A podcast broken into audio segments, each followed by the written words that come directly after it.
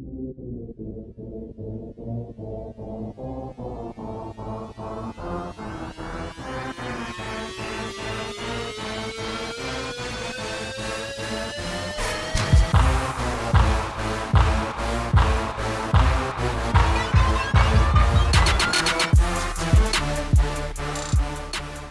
Welcome to another episode of On She Goes the podcast. Uh, we're going to talk a little bit today about the discrimination that uh, women of color who are from the Middle East experience, what their families experience when it comes to travel. I mean, it's obviously no secret. America has become so discriminatory against Middle Eastern people, which is so unfortunate. Um, we're going to start today's episode off with an interview I did with my good friend Kathreen Khavari. Uh, Kat is a Persian woman living in Los Angeles. Uh, she's an actress.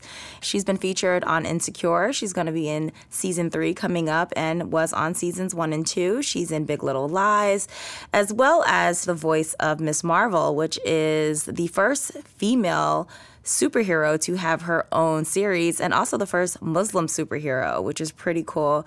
Uh, Kat's a freedom fighter for herself and for others, and she stands up for everything that she believes in. So we're going to start off with that interview.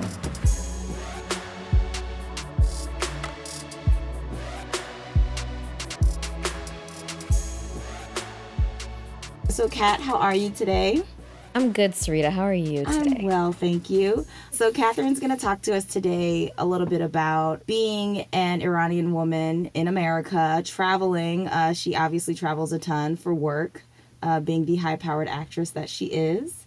And she's going to um, just give us some insight on what her life is like when she has to travel, um, any kind of discrimination that she faces. And I mean, we're none of us are new to this at this point. Um, we kind of know that after 9 11, uh, Middle Eastern women, Middle Eastern people in general, are always being profiled and targeted, especially in the US. Is this something that you've encountered? Is it post? Is it pre? Is it, you know, tell me a little bit about what your opinion is on that. Sure. Well, really, I mean, it's very nuanced, I think, because I started traveling with my mom when I was very young. I think I was six the first time we went internationally and my mom was not a citizen at that point. And so the first time I had experienced discrimination while traveling was with her as a child. And that was obviously pre 9 11 for me. Um, I just remember every time we'd go into an airport, as soon as they found out that she was Iranian, immediately our bags would get searched. And immediately my mother would get irate and she would always go on a tirade like, "Oh, are you doing this because I'm Iranian? I know why you're doing this." And then I would chime in once I found out what was going on, like a little kid being like, "I know why you're doing this. It's cuz we're Iranian, isn't it?" It was me and my mom really like ganging up on TSA, which somehow they allowed us to do because what are they going to say? You know, they couldn't uh, they, they had to do what, what they were going to do, and we could just sound off, and that was about it that was a very very early memory of mine of knowing that we were different than the other passengers getting on the plane. We were going to be seen differently. Uh, i think post 9-11 my parents have their citizenship. When my father got his citizenship he changed his name. His name was originally ali muhammad he changed it to a very benign alex. He even changed his last name. So my father and i do not have the same last name He's got a whole new last name. I'm not going to say what it is, but it's not my last name. My last name is Khavari with a K H Khavari. His is just some regular old white sounding last name. because he was sick and tired of, you know, being asked where he was from, what his job was. In fact, recently he was going on a domestic flight and he forgot his ID. So all he had was his Bank of America card with his picture on it. And he presented that. And they were like, okay, sure, pass through. And I said, Dad, because I, I would always give him a lot of shit for changing his name. Like, Dad, don't conform to the ideal. Like, be who you are, be proud of who you are. But then when they let him go, I was like, oh shit. If you had stuck to Ali Mohammed, blah, blah, blah, Khavari, there was no way they would have. It's only because your name was Alex Smith or whatever. It's it's basically Smith. Like it's literally almost Smith. It's like such a benign last name. Like it's because that is your last name. And he also he's like a darker dude, but he could, you know, the thing about Iranians is if you just look at us, it could be anything. It could be Italian, it could be Brazilian, Latin, some sort of whatever. The only time that it becomes problematic is if you are of Middle Eastern descent and you're wearing some sort of garb that gives you away. So if you got hijab on, you're covering your hair in some way, that's when it becomes the most problematic. But if you start trying to blend in, that's our privilege. We are able to blend in a lot of the times, and a lot of Iranians do take advantage of that. Hence, my father. yeah, I've seen your dad before. I definitely think he could uh he could pass through. I mean, you got to admit though, it's kind of smart it's smart. I mean, it is smart. It pissed me off. It pissed my mom off. We were both like, "What are you doing?" And he's like, "You don't understand." Like, I think at the time I didn't really appreciate it because I was like, "What do you mean, Ali Muhammad Khavari? It's fine." But now, especially post 9/11, you know, I get it. Tell me, uh, do you think that it's more difficult for uh, women than it is for for the men? It depends. I mean, if you're a Middle Eastern or Muslim or you know North African, you know South Asian, whatever Muslim who looks Muslim. I actually think that oftentimes men, because you know what you see in the media, what you hear in the media, are male suicide bombers or male terrorists. So I think in some ways, in that setting, men definitely are more suspect than women can be. But I think women with hijab on everywhere else is you know you're looked down upon in the west by men and women. Women because they feel like they feel sorry for you and they're quote unquote feminists who see you as you know weaker because you you're wearing that and uh, men because well because they're just assholes.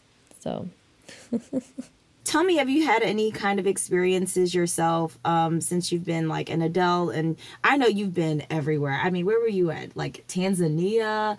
Tell me about some of the trips you've taken. Um, does it ever cross your mind? Do you think about it when you get into the airport like oh my god people are going to start discriminating against me? Or do people just not even know? Honestly people i I blend. People don't necessarily know. On my passport, my birthplace is USA. For my friends who have a birthplace in Iran who moved here, you know, when they were two or three or whatever, but it still has it in your passport where your birthplace is. I think for those guys, it's a little bit more iffy. But for me, my birthplace is USA. Sure, I have this Iranian last name, but I don't look like I am of Muslim descent. So I really haven't had those kinds of issues in the airport. Now, that doesn't mean I'm not nervous. Every time I go to Iran every year to visit my family, and especially post dickhead president, I am always concerned coming back. My mom goes every six months. I'm always worried about her coming back too. Uh, fortunately, I haven't had any issues yet, which has been actually surprising and very, very nice. But every time I'm coming back from Iran or going there, I am nervous. I am extremely nervous. But I will say that there are certain areas that, you know, when I have traveled, I've I have traveled around a lot and and when I have, I haven't gone to places that are for example, one of my best friends, she's also Iranian, and she's got an uncle who lives in a part of Germany who's been living there for like I don't know 30 years. A part of Germany, he's a doctor there uh, an area that still has a lot of skinheads. And my friend grew up going there in the summers, and she would get stares all the time. Her cousins, who are half Iranian, half German, but look darker, they are constantly. I mean, just a few months ago, her uh, her cousin was trying to go into a McDonald's in his neighborhood, and they the the guard at the McDonald's let all of his friends go, but wouldn't let him go in because he's just darker and it's that type of place. His his her uncle's gotten he's gotten assaulted many times by skinheads in Germany. So those are places that I haven't necessarily gone to. Now, where I I did go recently and where I do go often is uh, northern England, uh, to the Lake District. It's also very very white. My cousins live there. My uncle lives there. They're half Iranian, half uh, Scottish, but you know look very ethnically ambiguous or whatever. And there was never anything super overt, but there was one time where I was in a pub and I overheard one of, well, actually, was the barmaid or whatever, and she was going off on a rant about how like all Asians need to go back to where they came from. And Asians in there in England usually means like South Asian, Middle Eastern, whatever. Asians need to go back to their country. They don't belong here. I don't care if you if you were born here and raised here. You need to go back to where you came from. She wasn't saying it to me. She was just lamenting to the other patrons in there. But I remember hearing that and being like, "Oh my god, like you have no idea." And that's the other part about blending in is people will say shit to you and in front of you and maybe she would have said that in front of me, even knowing, you know, maybe she did know. I don't know what was going on in her head, but she was irate. And I was like, what the fuck? Like, you can't just say shit like this. And then I actually, I had asked my cousin recently, I was like, when I went this past summer, you know, sometimes I wrap my hair just because it's, you know, cute. Being in such a, a homogenous place, I asked her, I was like, do you think I should, I can wrap my hair? Like, is that cool? Because I don't want to like get into it with anyone. Or people get really drunk out here and get belligerent. And then her and her cousin, or her and her her friend started talking to each other, and her friend was like, "Listen, they might say some stuff to you, but don't worry, we got your back." And I was like, you know what? I'm not trying to get everybody stabbed this weekend. Uh, just, I'm just not gonna wrap my hair. But just the fact that I had to ask, you know, and, and they had to discuss it and weigh the pros and cons of me doing that. And I was like, it's just not worth it. So I just didn't. And that's not even something that's like necessarily cultural for me at all, but I just was more fashion. But even that could have been seen in a different way but it's a shame that it has to be that. Um, you know, speaking of going to Iran every every year, you said you go right. Um, every time you go, I feel like you bring back the most beautiful video or photos like ever. Your Instagrams it looks gorgeous there. It looks so fun and so awesome. And I would love to go there, just so you know. I would love for you to go there. I would love to take my friends there. That's like one of my dreams is to lead a tour with all of my friends. That would be the best I thing. I would love that. But I feel like people don't even consider going to a place like Tehran for a vacation or for to visit, like, you know, to check it out. I mean, the history, everything. I I would be beside myself. I would love it. But like people, especially I think women of color are also in that group. I mean, let's dispel some of those those like thoughts and theories. I mean, people probably think it's super super strict. I don't know, maybe women are not going to be allowed to walk around and, and do as they please and so on. I mean, talk about your experiences going there. You always have such an amazing time. Yeah, I think Iran's one of those places that people just they know what they see on the media, and what they see on the media is atrocious. So the first time I went to Iran, I was nine, and my mom says that it was. We used to watch the Iran Iraq war on TV because I still had family there. My mom would always be watching the bombings that were happening, which was kind of a crazy thing to watch as a kid. But that was the image that I'd had of Iran of just like dirt and bombs. And my mom said I used to like point at the most dilapidated areas when we drive by, and I'd be like, "Mommy, is that Iran?" And she was like, "Oh hell no! Like I got to take this kid to Iran."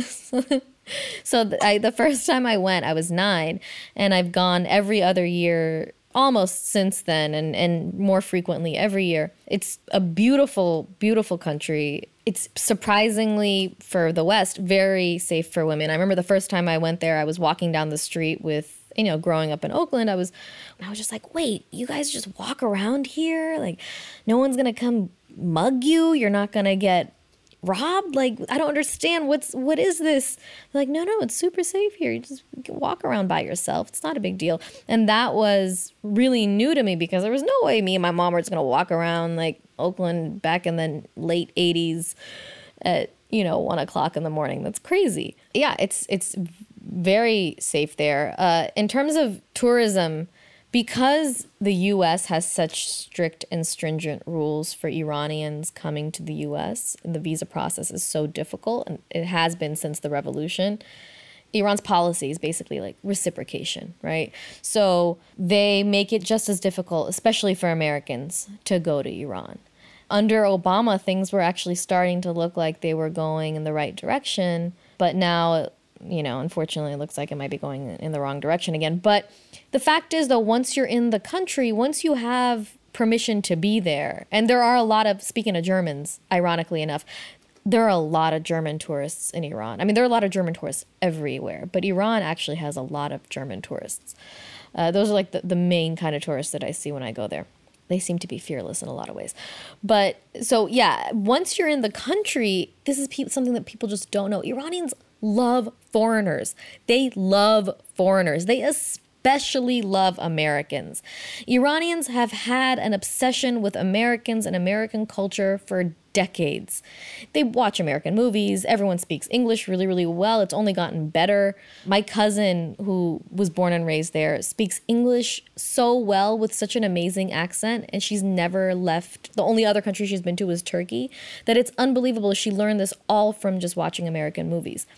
But it became really obvious to me when uh, my husband and I, Carl, got married in 2009 and we went to Iran and had a wedding there. And his whole family came. His mom, and Carl is half Korean, half Jewish. His mom, his dad, his aunt, and his brother, they all came to Iran. I got them visas to come there. And I admit I was nervous because I don't, I'd never taken an American there. I always go with my, I'm a dual citizen. I always go with my Iranian passport. It was never an, uh, a concern.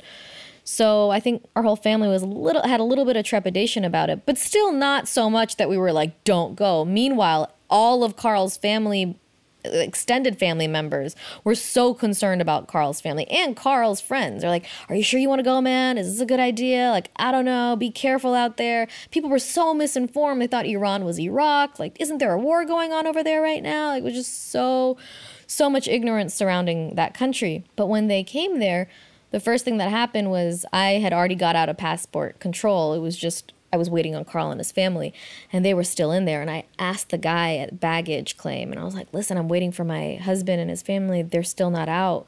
What's going on?" And he was like, "Where are they from?" I'm like, "America." He was like, "Oh yeah, yeah, yeah. It's gonna take an hour because when we go to America, they question us so much that we just basically do the same. They'll be out in an hour." And sure enough, they were out in an hour. And I asked them, I was like, how was it? Like, what did they say? Like, nothing. We, you know, chatted a little bit. They asked where I worked. We had a good laugh. It was really lighthearted. And I'm like, okay, cool. And then the rest of the trip, they were just treated like royalty by people that realized where they were from, just strangers. I would try to serve as an interpreter, and nobody wanted me everyone was like pushed me out of the way like no no no we want to talk to these people here. Everyone became so hospitable when they found out that not only were they foreigners but they were also americans. And actually there was one theme that happened throughout the whole thing is that when when people would find out they were american they're like oh it's such a shame that our governments don't get along but we see past government we see people we understand your people are good. And iranians have a very very solid understanding of not uh, aligning a country's citizens with a country's politics and a country's government. And that to me was, and Carl actually ended up writing a blog about it. It was called Kareem in Iran.blogspot.com, where him and his family wrote about their experiences in Iran. That's awesome. Have Have you ever had experiences, um, or or has your family in Iran ever had experiences with women, other women of color, that are there, like black women or, you know. Um... The th- okay, so the thing about Iran is that there are black women of African descent in Iran. So Iranians have seen, and there are more East Asian looking people because Iran is so actually racially diverse. They are all Iranian under the you know umbrella of Iranian, but they have come from all over. There was a slave trade, and there were business ties between East Africa and Iran. Uh, when we were there, we saw th- there there was a basketball player who was from the U.S. who was living in Iran. He said, you know, actually, I got a lot of discrimination when I was playing basketball in what was it Latvia or something. He said people would yell racial epithets all the time at him while he was on the court. And he was like, Turkey was better. Iran, everyone's been really really nice. I haven't felt different at all. I think Iranian hospitality sort of trumps any kind of inherent racism that they might harbor, which I'm sure they do. I mean, I think they have been bombarded with the same kind of media brainwashing that the rest of the world has been uh, exposed to, especially with respect to black people and black Americans. And uh, talk to me a little bit about the um, the travel ban I know that, uh, well, first, let's talk about um, your Big Little Lies premiere dress. What did the dress say? Uh, in big block white letters on a black dress, it said, My Iranian immigrant mother teaches your kids how to read. Yes, ma'am. Okay. So I remember when you when you wore that dress. First of all, I mean, you're so brave and so awesome to take a stand like that and to use your platform for that. So kudos to you. And what were the reactions that you got? How did you feel? Were you nervous? Were you like what were you feeling? Okay, well, first of all, it was the most nervous I think I've ever been in my life. I don't have a name as an actor right now. I didn't know how people were going to react. I didn't know who was going to get pissed off. I was going into it completely not knowing what the reaction was going to be, but I was also extremely angry. And the anger outweighed the fear in a lot of ways. And I felt like I couldn't just not say anything and just pretend like everything was okay, especially because it was the premiere was right around the time of the Muslim ban. It was happening right then. I think the day of the premiere was the day that also Betsy DeVos had just gotten sworn in and and so there was it was twofold is that my mom's a teacher and she's also an Iranian immigrant. Yeah, I mean it was definitely the most nervous I'd ever been. I, I cried a lot. There was a lot of me just trying to tell myself not to be selfish and just do it, man. If you're angry, you gotta you gotta say something. You can't be silent about it. So yeah, and then the reaction afterwards actually was very supportive. It was better than I thought it was gonna be. People were super supportive about it. I got a lot there was a lot of coverage on it surprisingly there were obviously trolls there were a lot of hateful and abusive comments on instagram. It was a it was a very anxiety filled week and a half two weeks. But you know it's the internet so everyone forgot it after the second week. It was people had moved on to the next thing. To use your own voice to like stand up for yourself and to make a statement and the fact that you did that you stood up for everyone when you did that. And i think that's really awesome um, i want to wrap up a little bit but i want to ask you to let the people know where they can find you you can find me um, um, either I have a website, kathreenkhavari.com, and my name is spelled Kathreen with two E's. So, anyways, uh, there's the website. And then on Instagram, I'm Kathreen Khavari, and Twitter, which actually use my official Twitter just to go off on companies and uh, politicians. So it's not that exciting. But that one's also Kathreen Khavari. nice. Okay, great. Thanks, Kat. And we look forward to seeing you and so many more wonderful things coming up soon in the near future. Season three of Insecure. That's the latest. And then uh, Ms. Marvel is about to uh, be the lead in uh, Marvel Rising. So look out for that one. Well, congratulations. And thank you so much for joining me and joining us. We really appreciate it. And um, people, everyone, follow Kat. She's amazing. If you need someone that knows how to stand up for themselves and for other people, she's the one. Thanks, Sarita.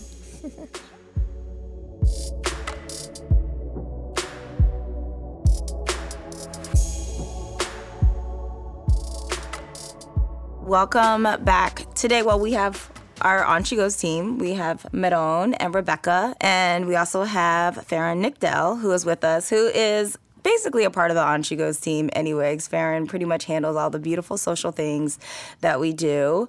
So, Farron, you can say hi. Hello. Farron is Iranian.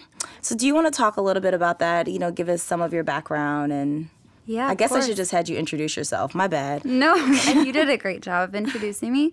Um, but yeah, my name is Farron, and I both my parents are Iranian. Um, I grew up in a smaller, pretty white town where a lot of the time I was the only woman of color, let alone a Middle Eastern woman.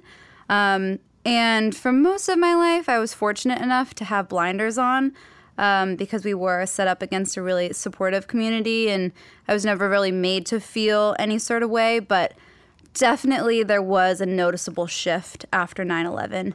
I remember specifically my dad coming back home from a trip at Costco and having a chat with my mom in the kitchen.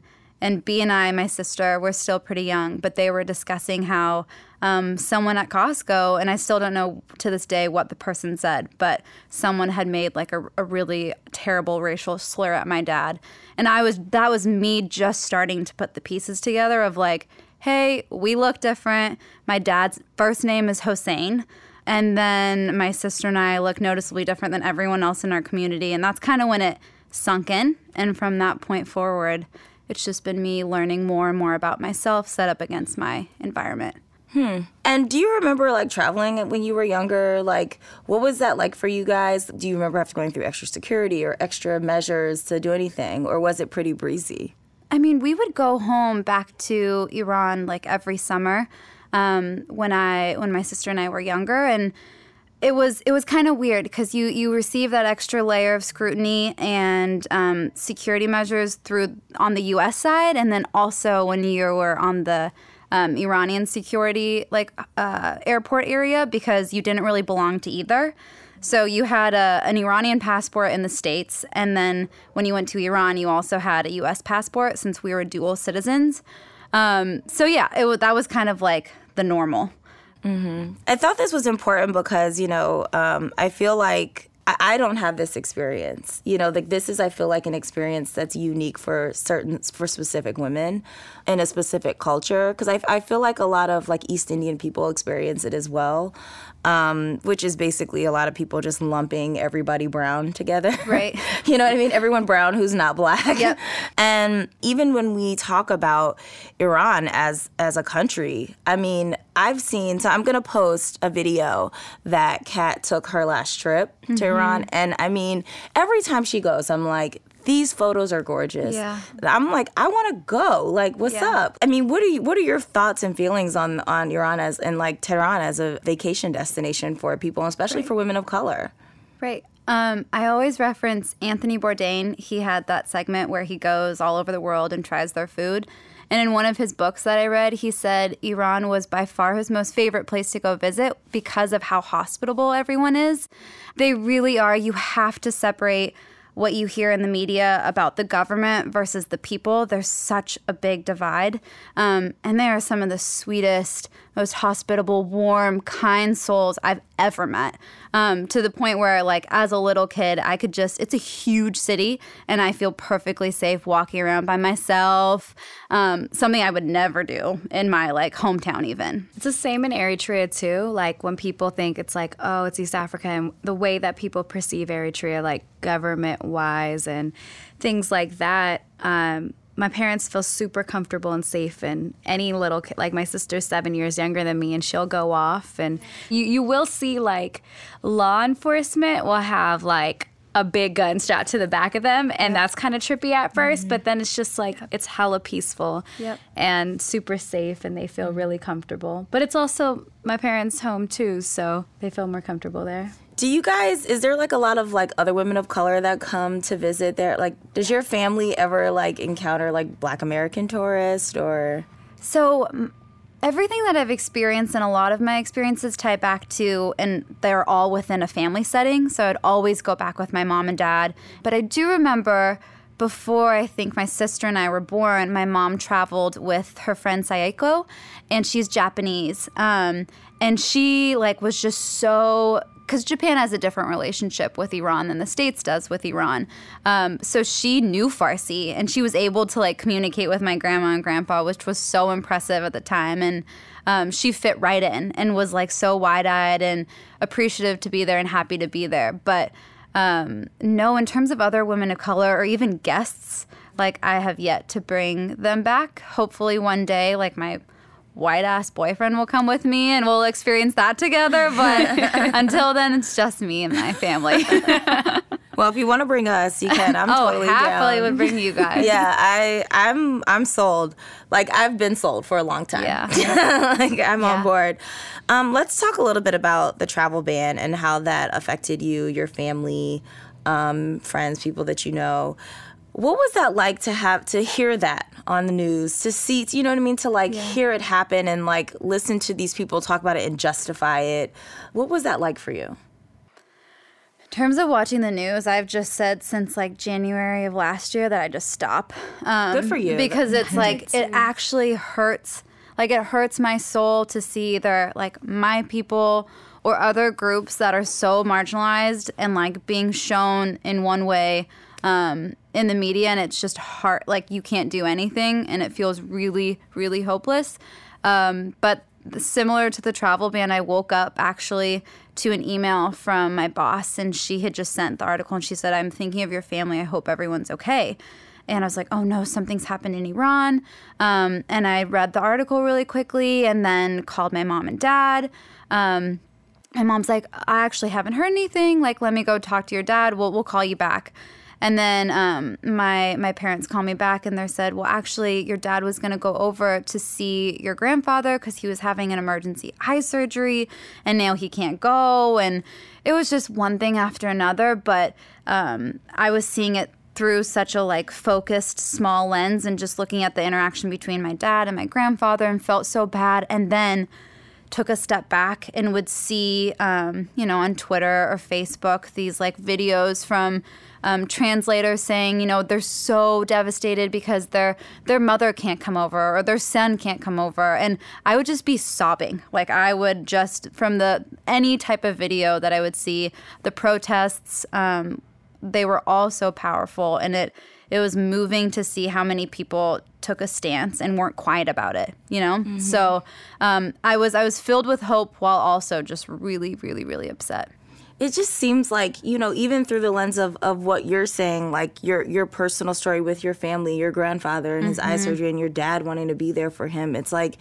when other people hear stories like that at that point they should understand mm-hmm. yeah you know what i mean it's like what kind of person do you actually have to be right to not understand that this man wants to be there for his father right and i'm sure there's like tons of other stories like that far worse too. Yeah. Yeah. yeah. And like I mean, I'm sure your grandfather made it through his surgery mm-hmm. well, which is great. Um, I mean, since then, has your family been back? You know, have your family over there been able to come over here? Mm-hmm. Um, so my grandmother on my mom's side and my grandfather on my dad's side are coming over every six months, um, and I believe my my grandma is either like one step away from being a citizen or she has her citizenship, and my grandfather's going through that journey too. So that requires a lot of back and forth um, just for legal reasons. So my grandfather plans to come this summer and my grandmother a little bit earlier. Um, so I think there's still travel happening back and forth. But yeah, it's it's it's messy and it's always a little a lot more worrisome now knowing that um, you know, checking in when they when they arrive to certain airports just to make sure they're okay and not being hassled at all. And both my grandparents don't speak any English, so that makes it all the more complicated. Um, so I'm sure that whole like span, my parents on both sides are not sleeping at all because they're just worried about their mom and dad the whole time. But it's it's rough. Like it's always been a long trip, um, and it's also riddled with like political strife too back and forth. So you just gotta pray and hope that they come over safe and um, enjoy your time with them and know that they'll hopefully be able to return safe too. I always wonder, I guess, like, I, because I, I, I, feel like, um, and again, this is my perspective, which is definitely different, but I always feel like, I don't know, if I was from somewhere else that had like I just wouldn't want to come here because it seems like being here is really horrible. Yeah. You know what yeah. I mean? Like, I mean, like for, and I mean, I've been here all my life. I don't really know much different. And I know it's the opportunity, it's it's the school, it's the. I'm assuming your grandparents are coming to be with you guys, to be with your family and everything. But it's like, I just feel like I couldn't imagine wanting to come to a place that just treated me so bad. But I guess I'm, I live in a place that treats me bad, so. If I were flipped on the other side, I don't know that I would want to be coming, seeing like headline and article after article. And I was talking to my parents this last weekend about the latest thing is um, some Iranian women in Tehran are protesting the hijab and they're trying to like free themselves from wearing it. And it was it was covered in the New York Times and I was like trying to have a casual conversation with my dad about it to see what he thought either way. And he's like, Farron, the only time you're going to see Iran ever in the news is in a bad way. They will never cover anything else that's going on. So, um, you know, don't be worried here and there if, if, if what you're reading startles you, because that's all that's ever going to be covered, um, just to instigate more fear or, um, you know, share it in a bad lens. So, long story short, I wouldn't come over here if I were over there. I'd just chill in Tehran and have a great time. Yeah, that's what it seems like would be the would be the preferred thing. Um, you said something that struck me because it reminded me of a similar sentiment I heard from someone else, but the process of traveling in and out of the country and not feeling like you belong in either place. Um, can you talk a little bit more about that? And is that something that you only feel when you travel, or are there other moments when you feel that way too? I think the when I fly back home specifically, like I, I just got on a flight this morning to to come back to Portland, and the entire I've never been so aware of like what color I am until recently, um, and the entire flight is white. And as I like walk down the aisle, they I mean, whether they're just like looking at any other passerby or taking particular notice in me, I have to stop and think like, are they afraid? Like, what are they thinking right now? That dialogue is always going on in my head.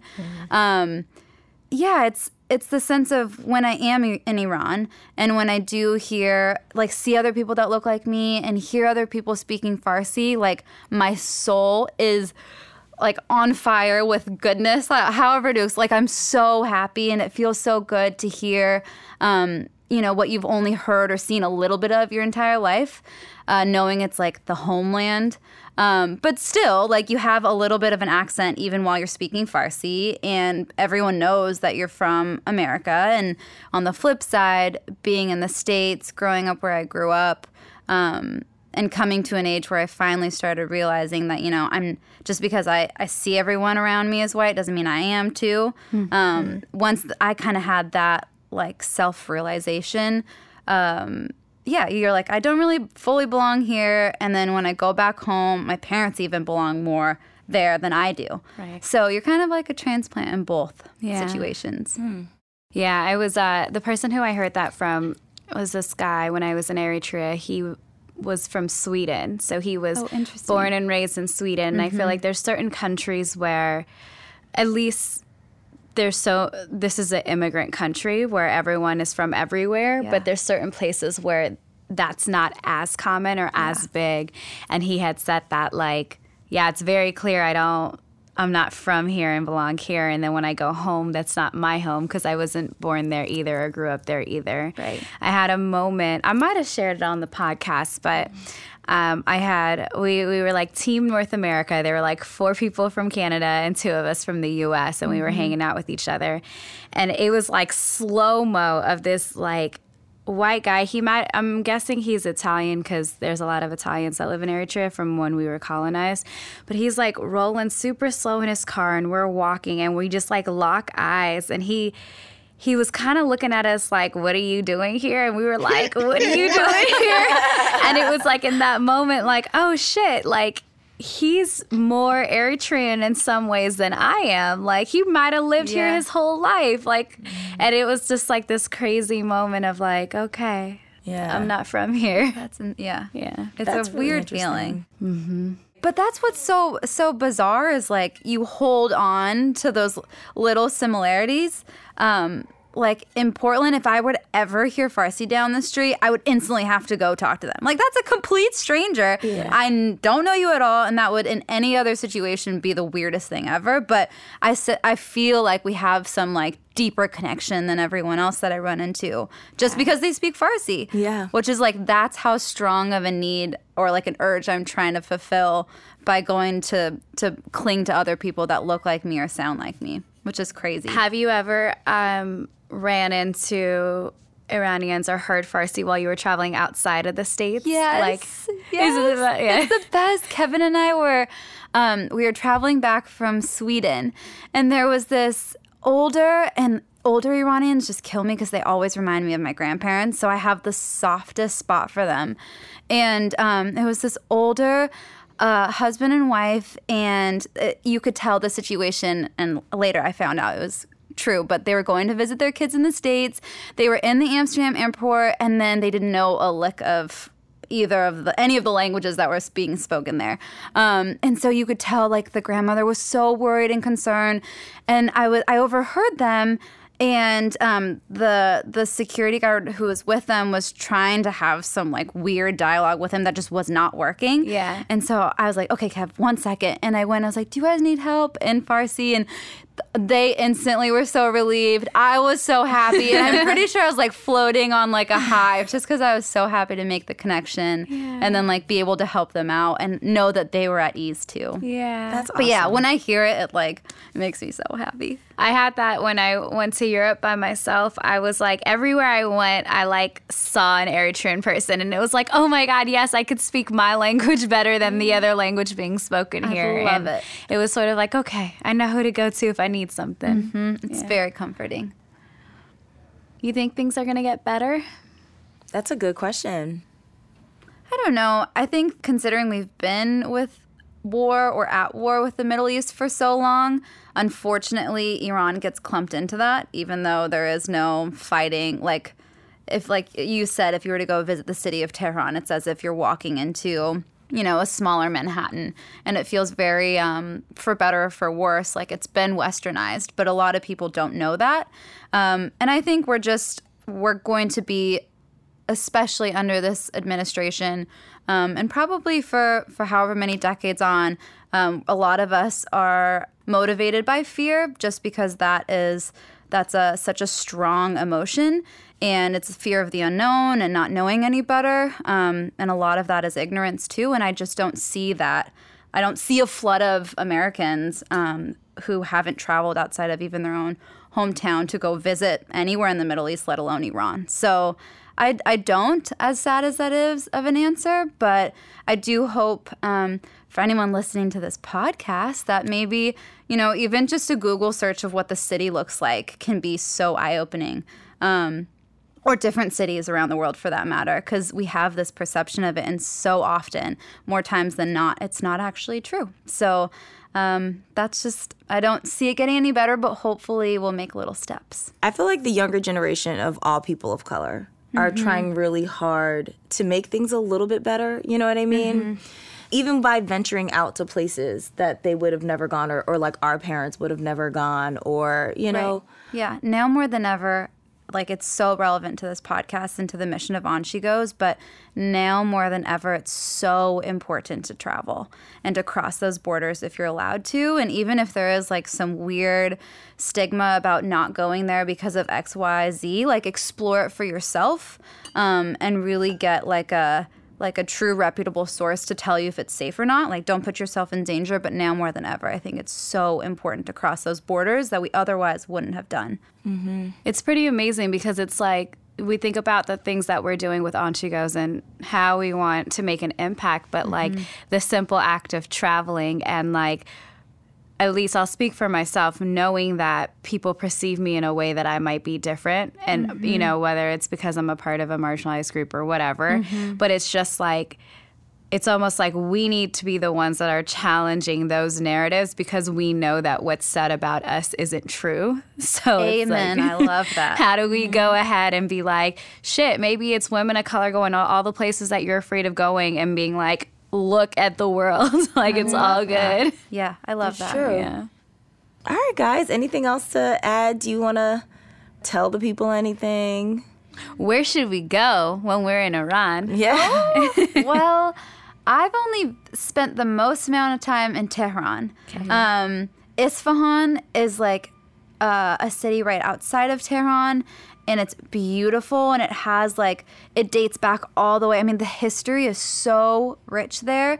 It dates back all the way to like Zoroastrianism, and then also there's like these huge stone structures, uh, like Persepolis, which is all around Isfahan as well.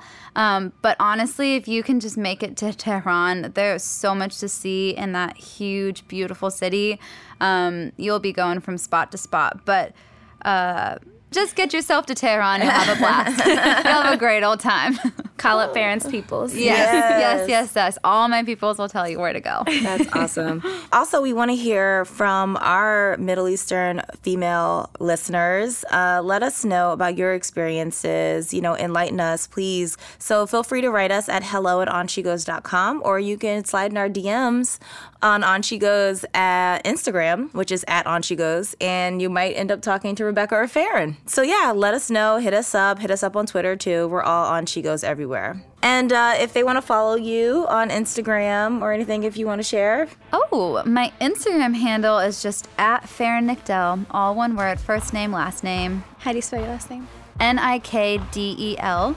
yes, you'll Yep. get to see Farron's uh, every morning. She has a matcha Stewart. Oh yeah, I do Her my matcha. matcha, Stewart. I went off my game for a little bit, but I make my own matcha, which isn't revolutionary. But then I pair it to a song, and it's a blast. And she also has a really cute dog named Chance. Yeah, who's Chance super the puppy. Sweet. Chance Yep. the puppy. He's featured on Instagram a lot too. yeah. Yep. Well, cool. Thank you so much, Farron. Thank And, you, uh, ladies. Yay, so guys. great.